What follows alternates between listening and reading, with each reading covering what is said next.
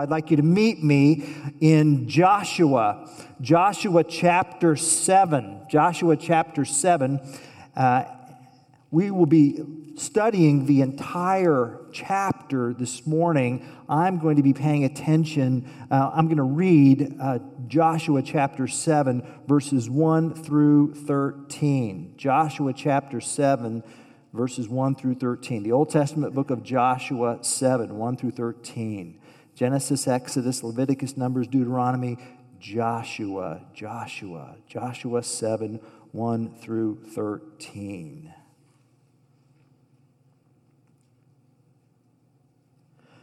But the people of Israel broke faith in regard to the devoted things. For Achan, the son of Carmi, son of Zabdi, son of Zerah, of the tribe of Judah, took some of the devoted things, and the anger of the Lord burned against the people of Israel. Joshua sent men from Jericho to Hai. Hai. That's how that's pronounced. Which is near Bethaven, east of Bethel, and said to them, Go up and spy out the land. And the men went up and spied out Hai. And they returned to Joshua and said to him, Do not have all the people go up, but let about two or three thousand men go up and attack Hai. Do not make the whole people toil up there, for they are few. So about 3,000 men went up there from the people, and they fled before the men of Hai. And the men of Hai killed about 36 of their men and chased them before the gate as far as Shebarim and struck them at the descent. And the hearts of the people melted and became as water. Then Joshua tore his clothes and fell to the earth on his face before the ark of the Lord until evening. He and the elders of Israel and they put dust on their heads. And Joshua said, Alas, O, Lord God, why have you brought this people over the Jordan at all? To give us into the hands of the Amorites to destroy us. Would that we have been content to dwell beyond the Jordan. Oh Lord, what can I say when Israel has turned their backs before their enemies? For the Canaanites and all the inhabitants of the land will hear of it and will surround us and cut off our name from the earth. And what will you do for your great name? The Lord said to Joshua, Get up. Why have you fallen on your face? Israel has sinned. They have transgressed my covenant that I commanded them. They have taken some of the devoted things they have stolen and lied and put them among their own belongings. Therefore, the people of Israel cannot stand before their enemies. They turn their backs before their enemies because they have become devoted for destruction.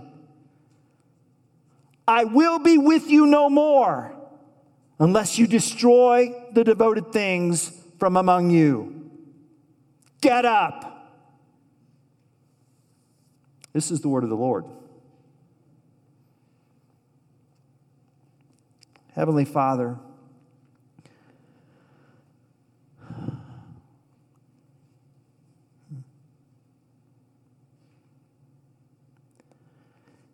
these words have taught so many about who you are and who we are called to be.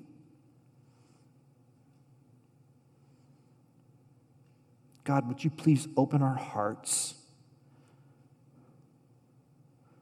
so that we will receive your life changing, life giving word?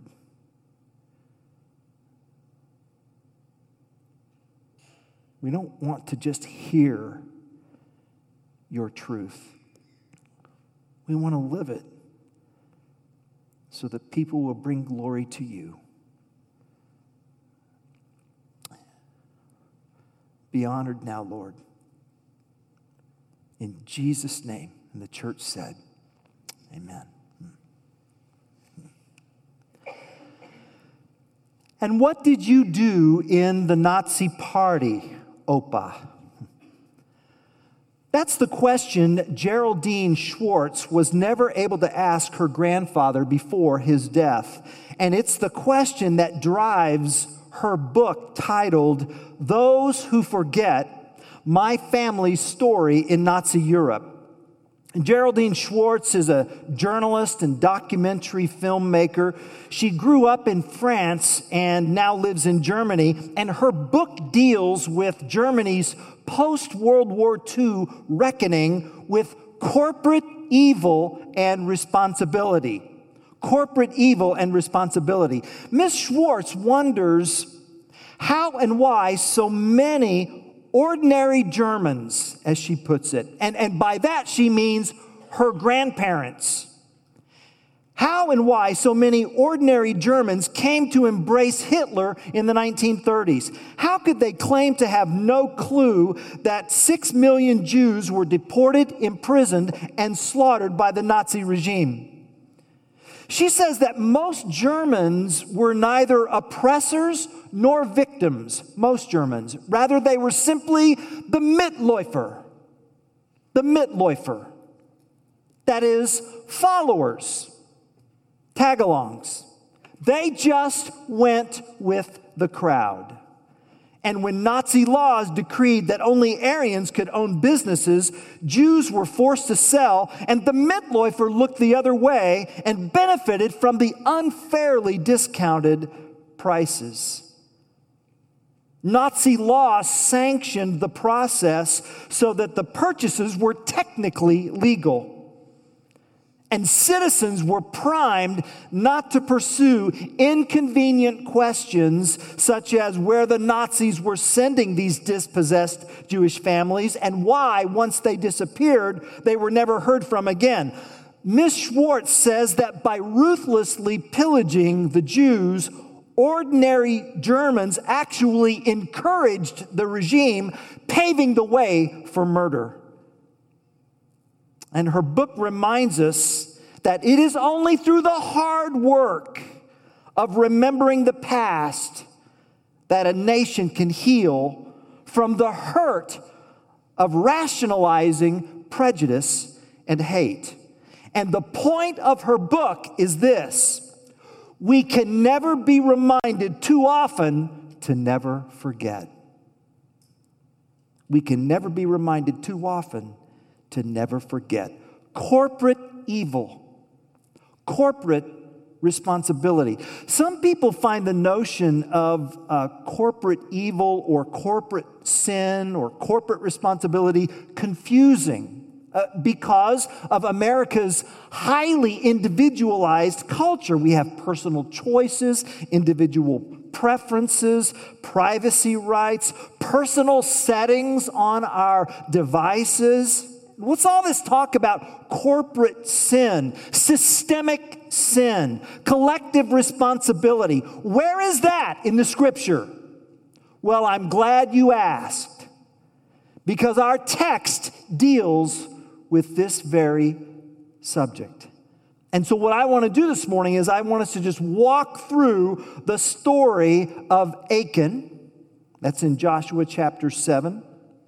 So, let's tell the story I'll bet by the end of the story, at least one person will have a question that I want to raise. I want to deal with that question and then share some lessons. Story, question, lesson. That's where we're going today. So here's the story. The story is that Joshua chapter 7 is situated in the larger book of Joshua, which is a critically important book because the book of Joshua tells how God is going to keep his promise to Abraham back in Genesis chapter 12. In Genesis chapter 12, God promised Abraham, I will make you into a great nation, and through you, all nations will be blessed. So God's intent in taking the land of promise is not a massive land grab from innocent weakling Canaanites. Rather, God's intention is the overthrow of an irredeemably corrupt country through a weaker nation that he has delivered from Egypt. And out of that nation will emerge the Messiah, King Jesus. That's Joshua. So without Joshua, Israel's history leading up to Christ would simply not occur. Israel, this tiny New Jersey sized nation, sits in the midst of dark, pagan, godless nations as light. In fact, that's what the prophet Isaiah says in Isaiah 49 6. I will make you as a light for the nations, implying that the other nations, they're lost in darkness. But I will make you as a light for the nations, that my salvation may reach to the end of the earth. So God's will, God's goal, God's end is that through Israel, all nations will be blessed as they come to know Israel's King Jesus. So the Lord was with Israel as they uh, journeyed through the wilderness and then they crossed into the Jordan River and they captured Jericho. Now, what an odd battle plan that was, if you recall the Battle of Jericho in Joshua chapter 6. God told Israel to march around the Jericho wall once a day for six days. And then on the seventh day, can you imagine the soldiers in Jericho standing at the top of the wall watching this? And they're going to defeat us, they're saying. But on day seven, Israel marched around the city seven times, trumpets blew, the Israelite soldiers shouted, and right then, whoom, the walls collapsed flat and the city was taken. That was the battle. Joshua chapter 6, verse 19, God says very explicitly, You may not have any of the spoils of the city. The precious metals in the city, they're mine. Uh, they're called the devoted things. The devoted things. He's very clear about that. And Joshua 6:27 concludes with so the Lord was with Joshua and his fame was in all of the land. So news of this of this uh, supernatural victory occurs and his fame will spread all over the land. Joshua 6 27. And what follows is this startling word. You see it? But. But. But we know something bad is going to happen, right? But. Verse 1 says, The people of Israel broke faith in regard to the devoted things. And in verse 1, the reader already knows the culprit. Uh, household, clan, and tribe. I mean, no other lineage is so clearly spelled out in Joshua than the lineage of Achan. This is a positive identification. That's what we're being clued into in verse 1. Well, on to verse 2, on to the next city, the city of Hai. By the way, the name Hai means the ruin. The ruin. And spies go out on reconnaissance and they return and they say, Oh, this is a piece of cake. Um, two or three thousand. Verse 3 Do not make the people toil, for they are few. Now, think about that for just a minute. Don't you find that odd? Two or three thousand? Do not make the people toil, for they are few. But I'll get back to that in just a minute. Keep going, verse 4. Verse 4 says, So about 3,000 men went up there from the people. And then it says, And they fled before the men oh, of Hai. In other words, they approached this tiny walled city, and suddenly the enemy soldiers showed themselves. And when they did, the Israelites went, Whoa, these guys are armed. Run for it. And they fled. But that's exactly what happened. they came to fight. Whoa. Yeah. Only 36 didn't make it home. You got it, Leroy. Man, of course, of course they came to fight. They're soldiers. And look at verse 5. It says, The hearts of the people melted and became as water. Now, now, recall that in Joshua chapter 2, verse 9, Rahab spoke of the Canaanites as melting before Israel, only now it's the reverse. And 36 funerals later, Joshua laments before the Lord all day God, why? God, how? Did you bring us here to kill us off? God, what can I say? Turn, complain, ask. I don't know that he got to the trust part yet. Uh, there's just a lot of complaining. We're surrounded. If word gets out about this tragic loss and the nations are emboldened, I mean, we're we're behind enemy lines. We're surrounded. We're goners. And, and, and, and then get this. And get this. Do you see that in verse 9? For if they cut off our name from the earth, what will you do for your great name? I mean, did you hear that? You need us. You need us.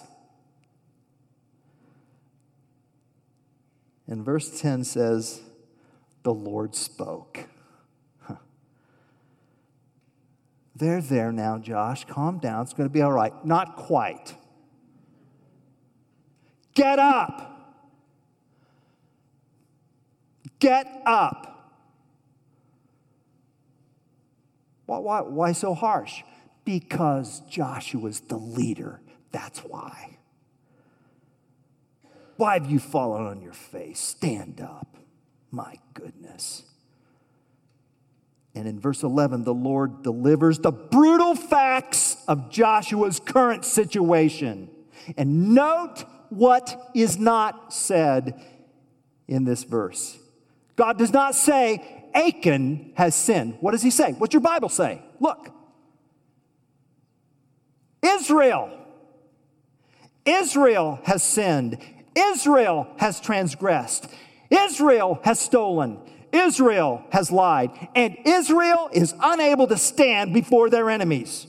By taking the things devoted for destruction, they have become devoted for destruction because you are what you worship. And the most startling verse is verse 12. It's the chapter's midpoint. And remember, often in Hebrew literature, in a section, the midpoint is really the, the main point. I will be with you no more unless you destroy the devoted things from among you. It's them or me. Choose right now. Get up, verse 13. Joshua, stand up and tell the Israelites why they can't stand up. There is forbidden fruit in the camp, and until it is identified, excised, and exterminated, you will not be able to stand up before your enemies. And God tells Joshua, I myself will point out the culprit in the lineup.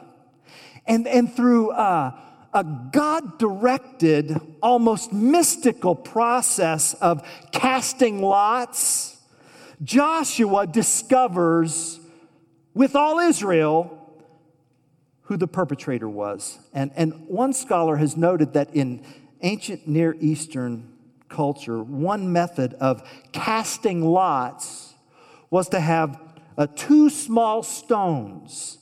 And one stone was labeled yes, and the other stone was labeled no.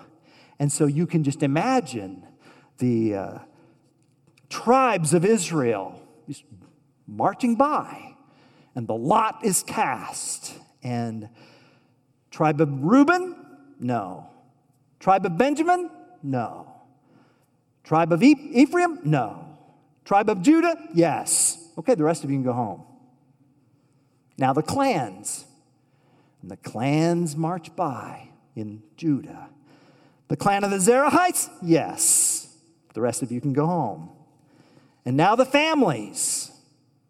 Zabdi? Yes. The rest of you can go home. And now the households. Achan? Yes. Achan. The rest of you can go home. Achan, he's the man. Verse 19 Joshua says to Achan, My son, give glory to the Lord God of Israel and give praise to him. It means confess. Tell me what you have done.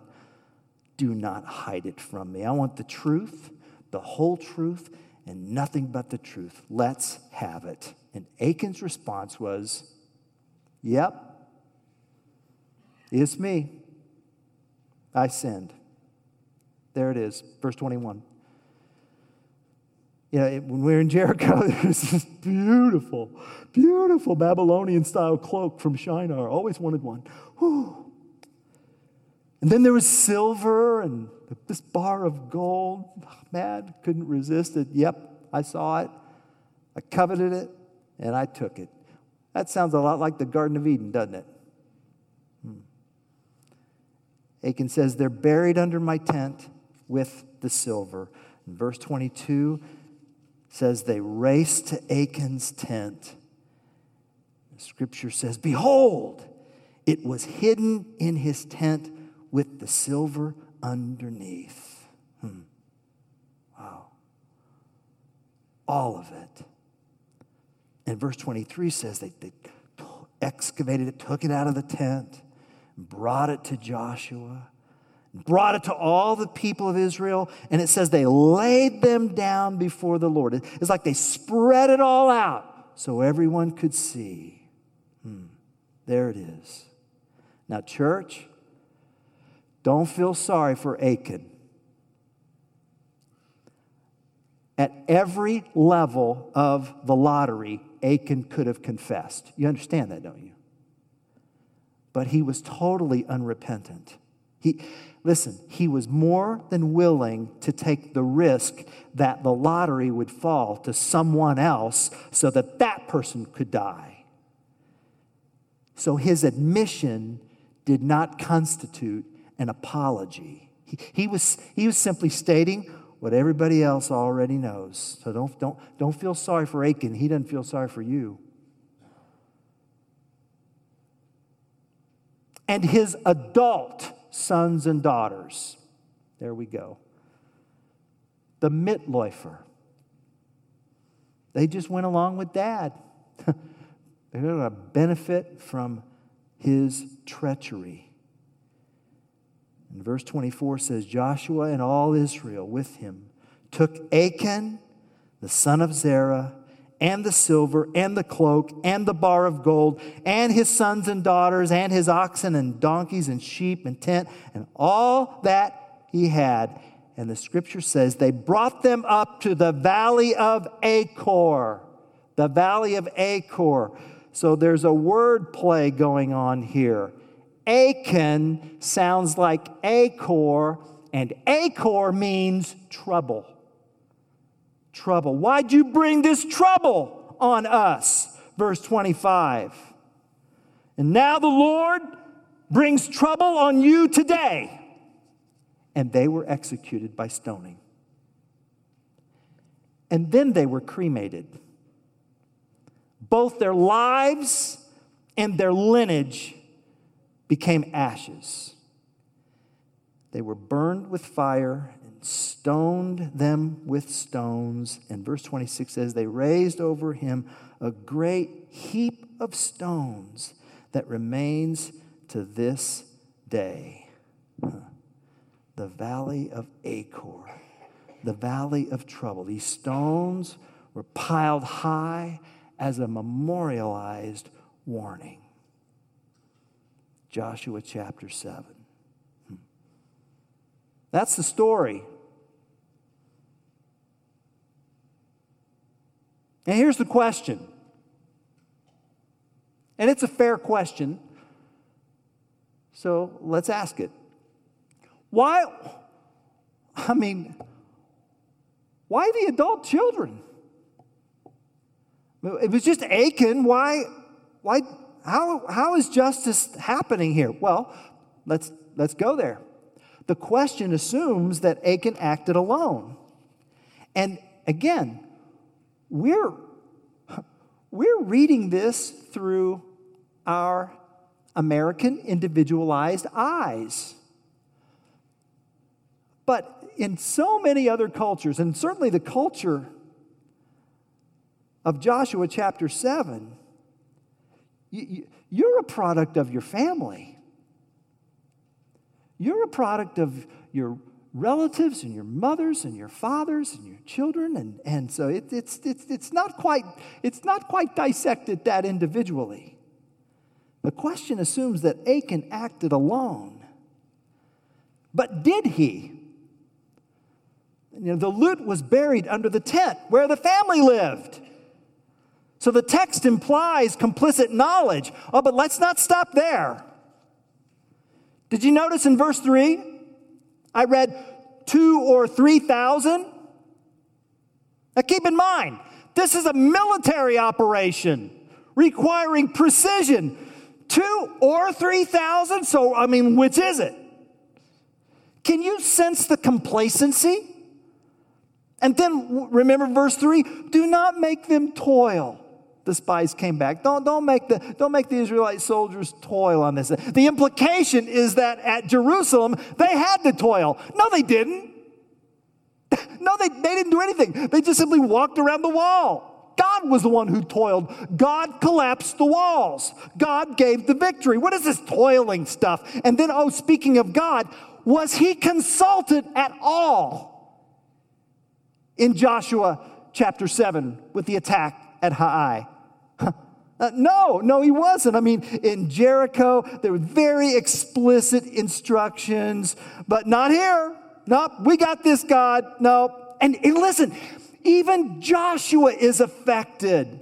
He laments. He throws dust on his head. God, why have you brought us here? Well, once the nations get word they're going to attack us, we're fish in a barrel. You need us. Think about it. It did not even occur to Joshua that the problem was with Israel and not God.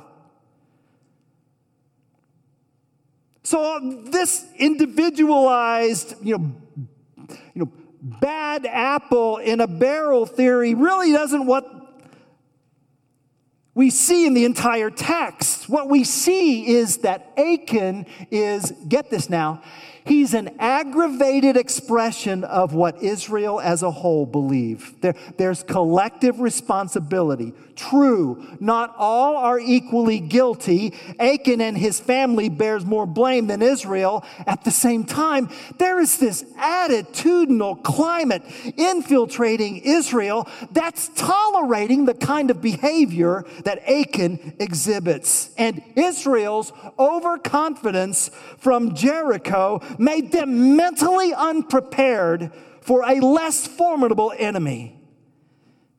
You see that? That's why verse 11 accuses Israel. Achan's not one bad apple in the barrel, he's a termite in a colony of termites. And the defeat at Hai was simply the termite trail, the external expression of what's in the wall. And you can wipe that termite trail off from the surface all day long, but you know that won't get the problem fixed.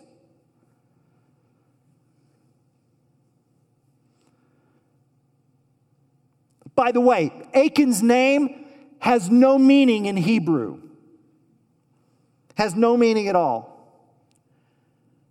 It sounds like Achor, which means trouble, but in, it, in itself, it has no meaning at all. The, the closest form of his name is the word Canaan. Achan, Canaan. So the author's intent is to warn us that this Israelite has become Canaanized. Achan is a Canaanized Israelite. And as such, he's become a contagion, a cancer, a virus. This man is dangerous. And it's not just that his sin was coveting or theft, it's that his secrecy has endangered the community. And by taking that which is forbidden into the, from the community and then hiding it, everybody thought that everything was just hunky dory on the outside. On the surface, we're doing God's will until 36 funerals later. How can a nation guard against a contaminating threat when the threat is internal and unapparent? How can Israel detect the presence of Canaan within if what is of Canaan is in the wall? And it didn't have to be this way. If you glance over at Joshua chapter 8, when the Israelites returned to Ai with 30,000, having consulted the Lord, with a specific strategy. This time the Lord says, You can have the spoils of battle. If only Achan had waited. If only he'd waited. How different the story would have ended for him, for his family, and for the 36 other fathers who gave their lives.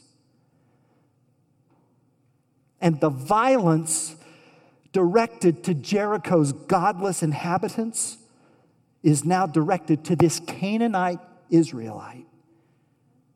Achan now resembles Jericho, reduced to rubble. That, that heap of stones is a symbol of collective responsibility. That's what we're talking about when we're talking about corporate responsibility. Sin through the evil acts of the state, the economic structures, and other forms of group identification that are in the culture.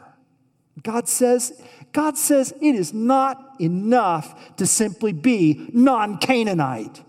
You've got to be anti Canaanite. You are not to tolerate Canaanitism. You are to recoil at it. And it is insufficient to say, well, it was just Achan. It's just, it's just one person.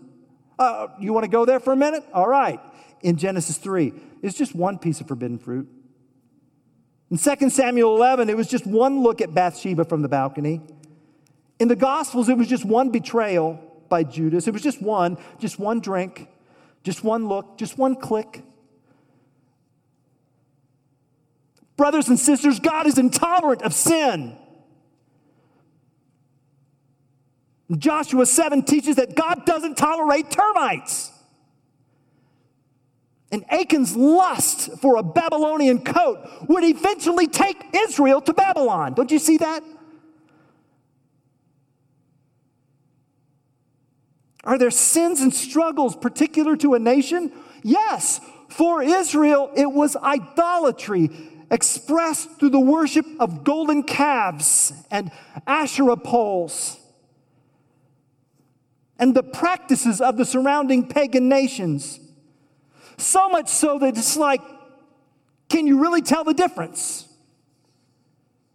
And that's why Stephen in Acts chapter 7 confronted the Sanhedrin when he said, You stiff necked people uncircumcised in heart and ears, you always resist the Holy Spirit as your fathers did, so do you. Which of the prophets did your fathers not persecute? And they killed those who announced beforehand the coming of the righteous one, whom you have now betrayed and murdered. You who received the law as delivered by angels and did not keep it. And they didn't want to hear it, and they stoned Stephen. See, they couldn't even, you, you, you get to the point where you can't even tell the difference between someone like Stephen and someone like Achan. They just kill them both.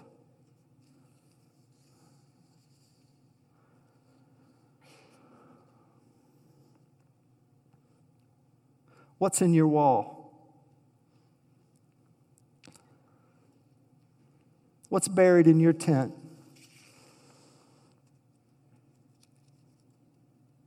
What's in your life? That family secret hmm, that you don't think anybody sees. Verse 15 says, Achan will be punished because he has done an outrageous thing in Israel. You know why it's outrageous? That's outrageous because God sees it. That's why. God sees it.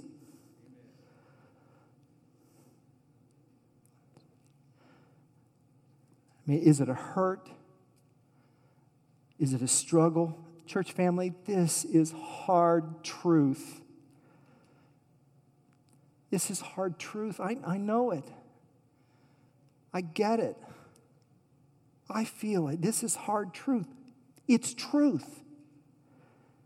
It's truth. Is it, is it a struggle? Is it a damaging habit? Is it substance abuse? Is it addiction? You are only as sick as your secrets.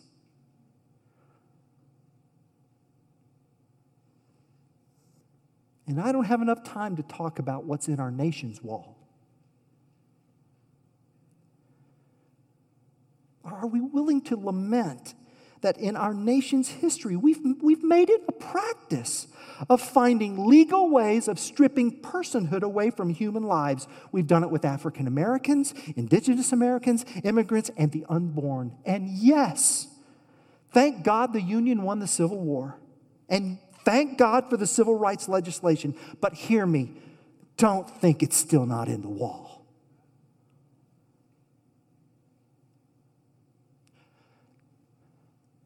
No branch of government can change your heart.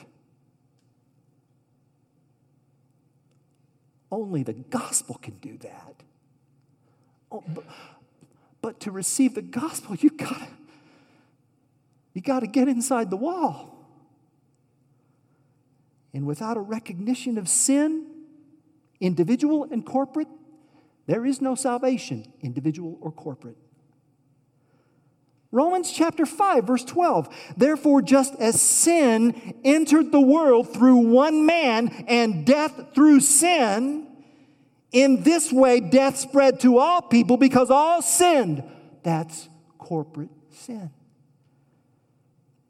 So then, as through one trespass there is condemnation for everyone, so also through one righteous act there is justification leading to life for everyone. For just as through one man's disobedience the many were made sinners, so also through the one man's obedience the many will be made righteous. Praise be to Jesus.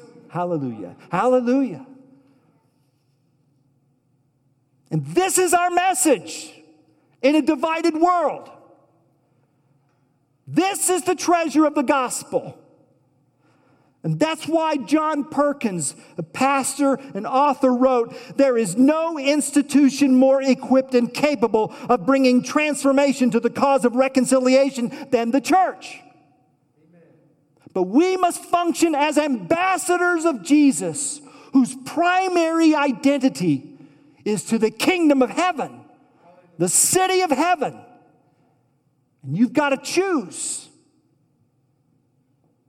You've got to choose who your primary allegiance is to. And then, having it burned in your soul to whom you belong, you go into every corner, every corner as a missionary yes.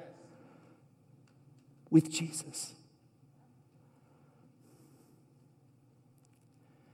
And you are never alone when you do. Because the Lord promised Joshua, I'll be with you. I'll be with you. And He's with us. Hmm. If, if we say we have no sin, we deceive ourselves and the truth is not in us. If we confess our sins, He is faithful and just to forgive us our sins and to cleanse us from all unrighteousness. Thank you, Jesus. Poor Achan. Oh, what are we going to do with him? Hmm. Well, here's some good news before I pray. Give me some good news, preacher. I always do.